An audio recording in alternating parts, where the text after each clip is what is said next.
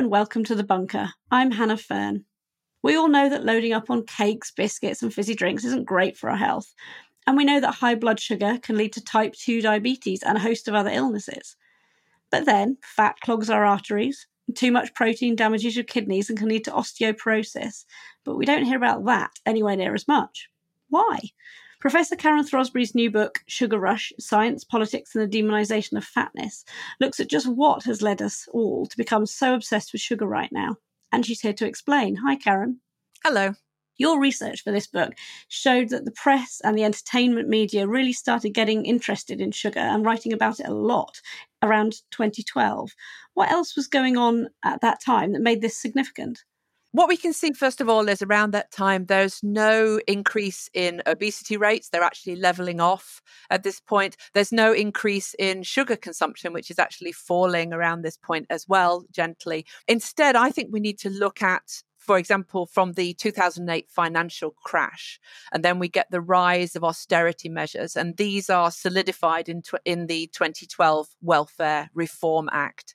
And this was a means of entrenching a raft of public spending cuts that targeted the most disadvantaged sections of society. And there's a particular focus here on those who can be framed as taking more than their fair share. So, for example, benefits claimants were framed in that way. And this created conditions of precarity and poverty. And we can see the rise of sugar as a public enemy as part of this. So we get the figure of the excessive consumer who's unable to exercise self control, for example, in relation to sweet food, and therefore is placing demands on public resources such as healthcare.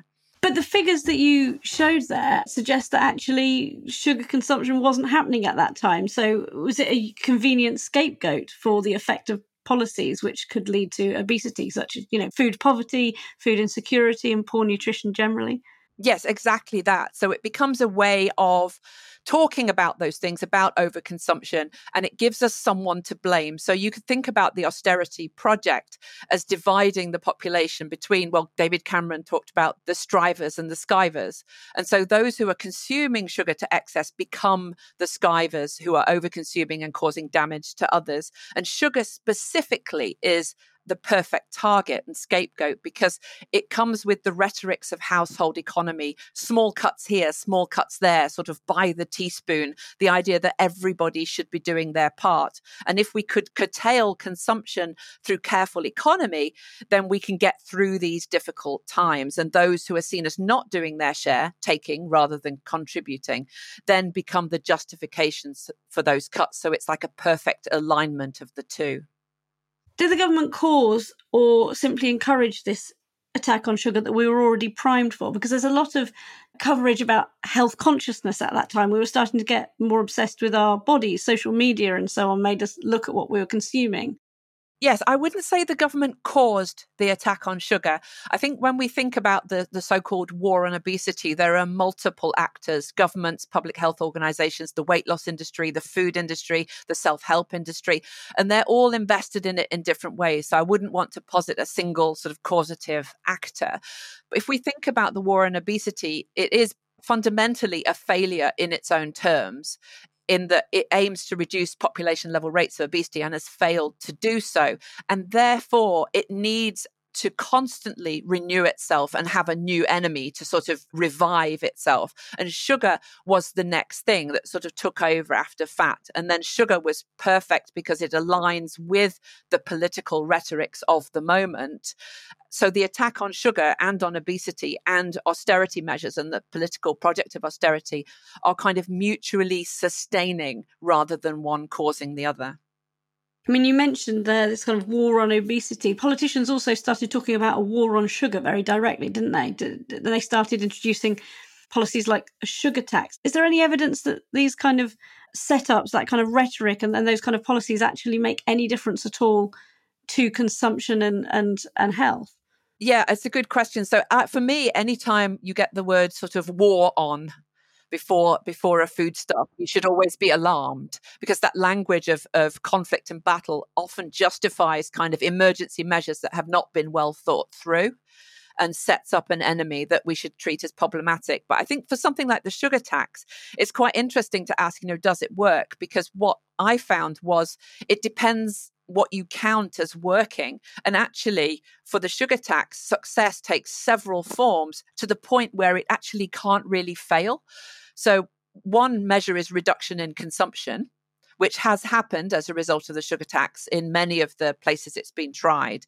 But there hasn't been a parallel documentation of health improvements, even though those health issues were the justification for the tax in the first place. The second measure of success is the amount of money that's raised through the tax. So this is another case where it can't lose. So if it doesn't raise much money, for example, because purchasing has been reduced, then that's seen as a success. But if it raises a lot of money, then it's seen as a success because this can then be put forward to public health projects like school breakfast clubs and things. And so, of course, this avoids the question of why those public health measures aren't funded properly in the first place. And the final measure of success that's used is awareness, which is fantastically vague, but it's seen as a way of the tax drawing people's attention to the problem and then presumably being reflected in behaviors. So when you put all those together, it's actually almost impossible for the sugar tax to fail because it stands as doing something about something that needs to be changed, even if it doesn't actually change what it originally sets out to do. It's very, very clever and slightly sinister.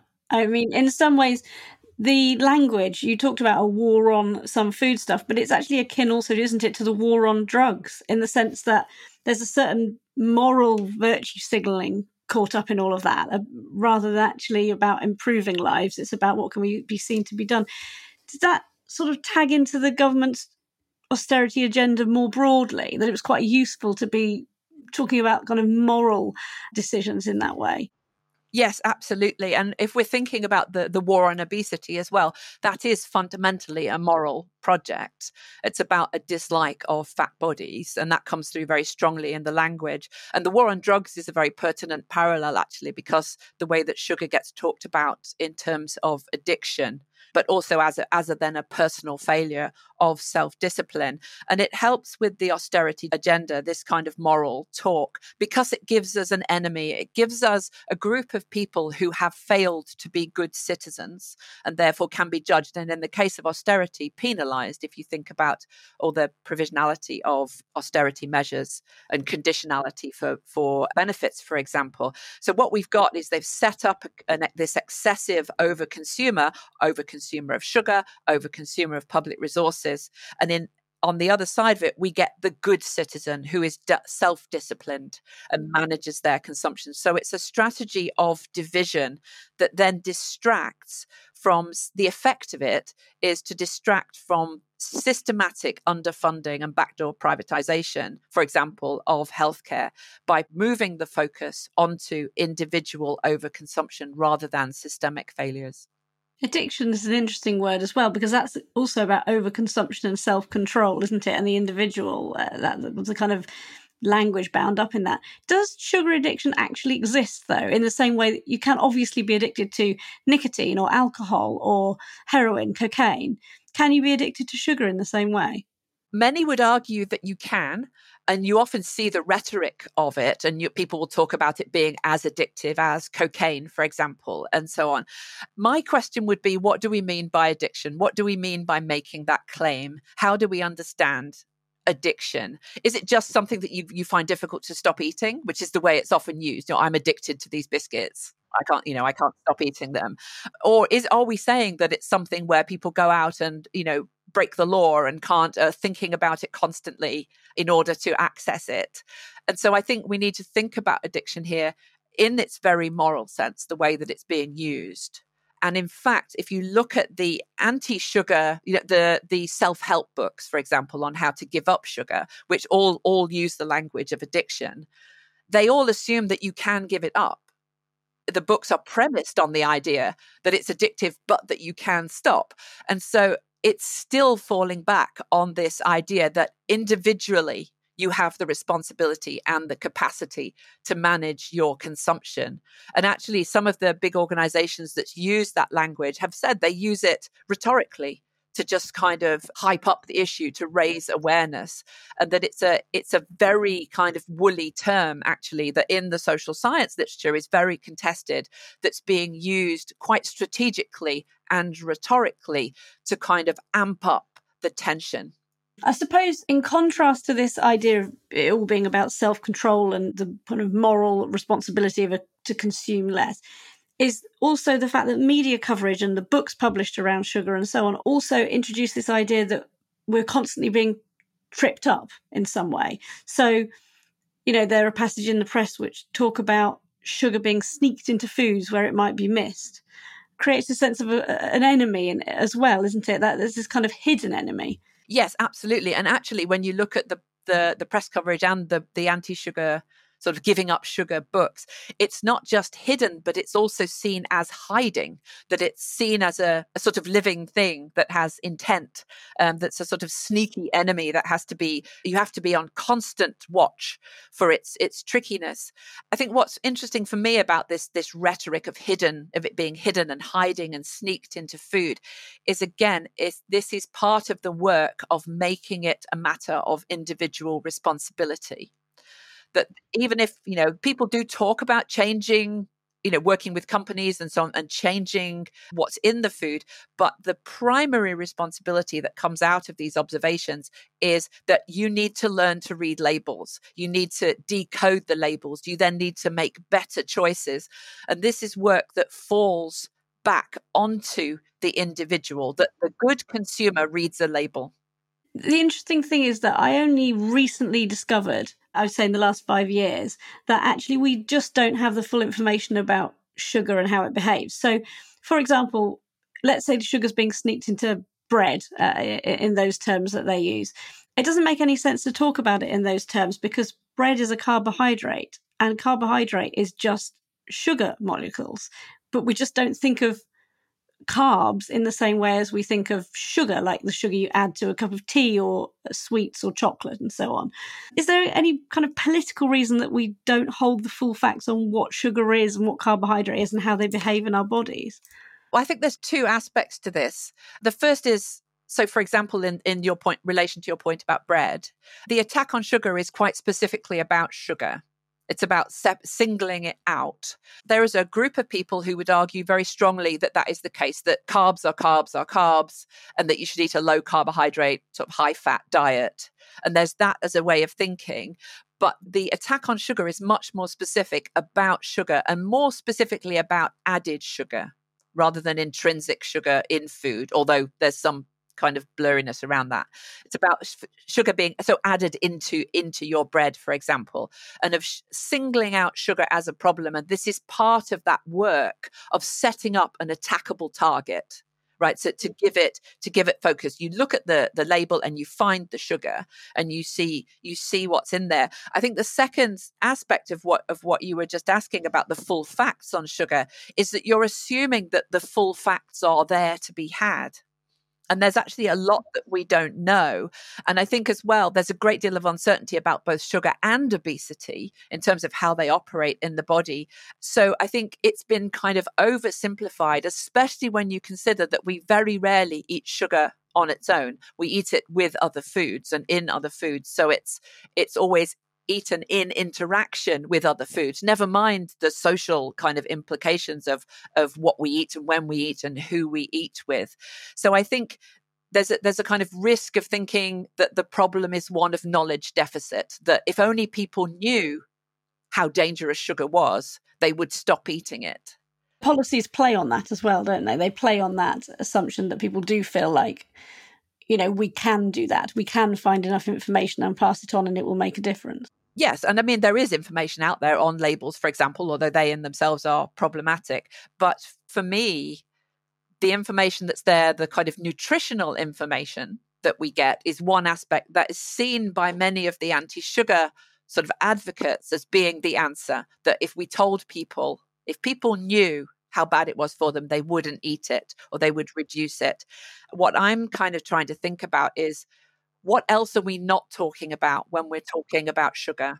One really good example of that is we don't talk about all the other pressures on us when we're choosing what we eat. So you raise in the book very interestingly why are mothers always blamed that you know you just must cook for your children from scratch and if you do that they'll eat a very healthy diet with low sugar and uh, you know you'll prevent a, a risk of obesity in later life but actually often parents, both mothers and fathers, but we only ever hear about the mothers, of course, are working two jobs. They may be a single parent. They have huge pressures on them to keep up with everything else going on in their lives, huge cost of living crisis that we're in, in the middle uh, of at the moment.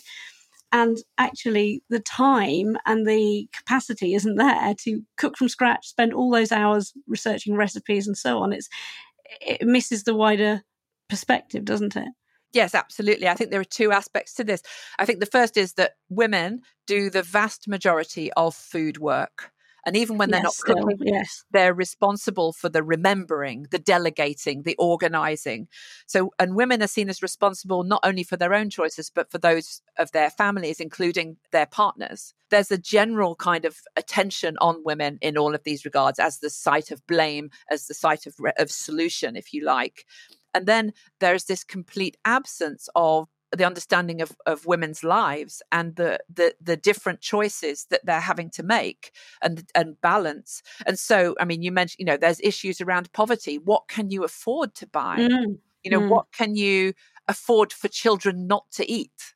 That if you give a child a new food, it takes many, many attempts to get them to develop a taste for it. If you have no money, you can't do that. You will buy them fast food, for example, because you know they'll eat it. And so you can see uh, women, for example, when they're managing food in conditions of poverty, they're making an investment in health in the present, i.e., their child not being hungry, versus an investment in the future, which is what might what they're eating now. How might that affect them in the future? So, you know, we need to look at why decisions are being made rather than jumping straight to this this kind of how can we get women to stop giving their children sugar It's not just you know mothers as well. There's people, uh, as you say, in, in all parts of their lives, whether they have young children, older children still living at home, or expected to look after their partners. This idea that it's the decision of one person affecting the health of four or five individuals is is damaging in itself, isn't it? yes i mean it's a huge amount of weight to bear and the conversation that we should be having for example i think around if we want to change the way that the food choices that people are making in a particular way you have to look at the division of labor in the household and and in terms of more broadly is who's doing the work. And that's not about finding ways for women to do more work or be more efficient in the work that they're doing. So you get a lot of talk of cook batch cooking and then freezing you know and that would make it easier. But nobody's talking about actually a fairer division of of household labor and that work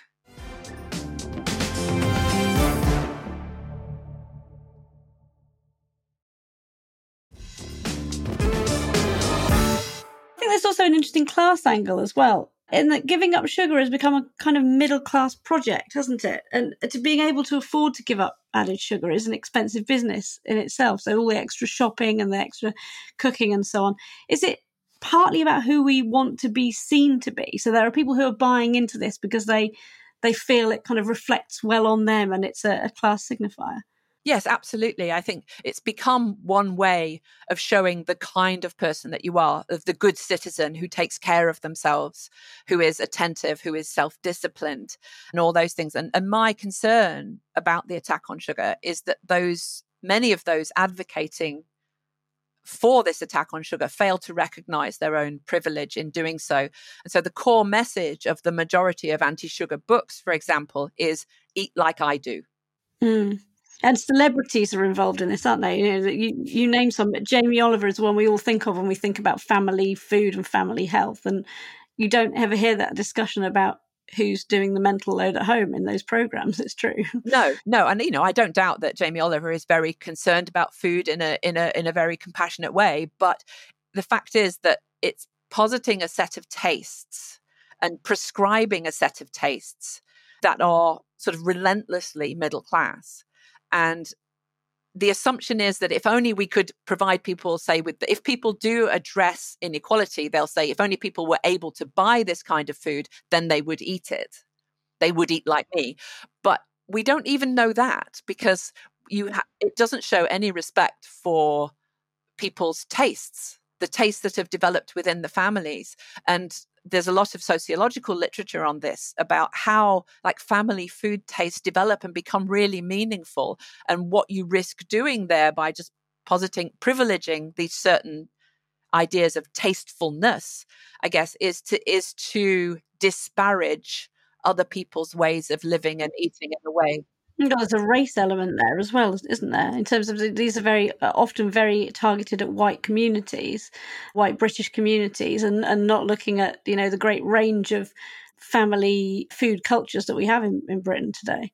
Yes, absolutely, absolutely. And again, food cultures that are deemed problematic as ways of eating by these these regulations are often then targeted in ways that don't mention race but are clearly racialized there's a couple of really good books that look at this kind of which foods get valued and which don't. And one example is about bread. If we think about bread, where products like a baguette have a certain standing.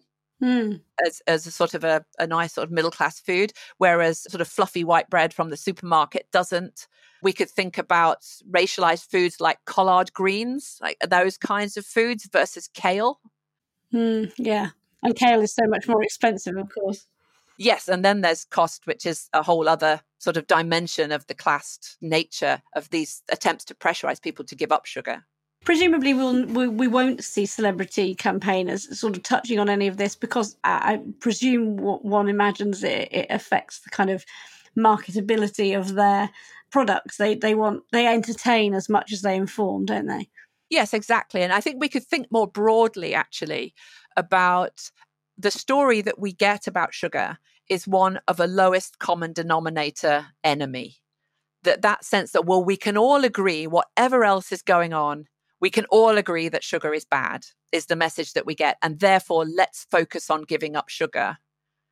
And what that does is it pushes sugar into the foreground to tell that and it's a great story, you know, of this evil this terrible food that's been sneaked into all our meals and everything it pushes it into the foreground in a way that stops us seeing it forecloses the discussion that stops us having those wider debates around poverty around inequality which are spectacularly bad for health.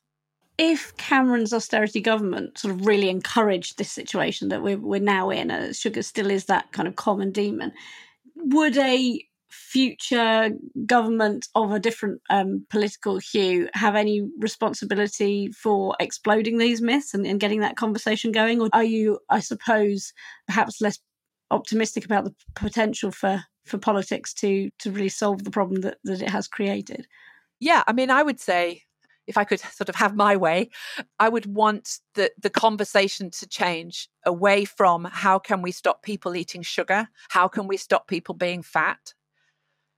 And talk about how can we address poverty? How can we create um, a, a, situation of social justice, of food justice. So to broaden out that conversation, push it away from this focus on individual success and failure, individual self discipline, and think about those broader social structures and how you could change those to improve well-being and health on a much more sustainable and uh, and a wider level let's hope for that kind of mature political discussion. Thanks so much for joining me, Karen.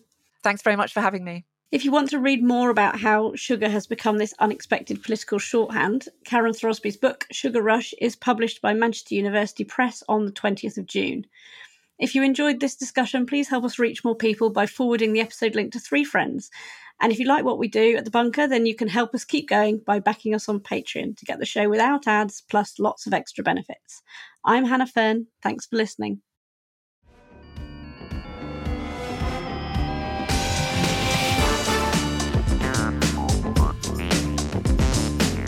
The Bunker Daily was written and presented by Hannah Fearn.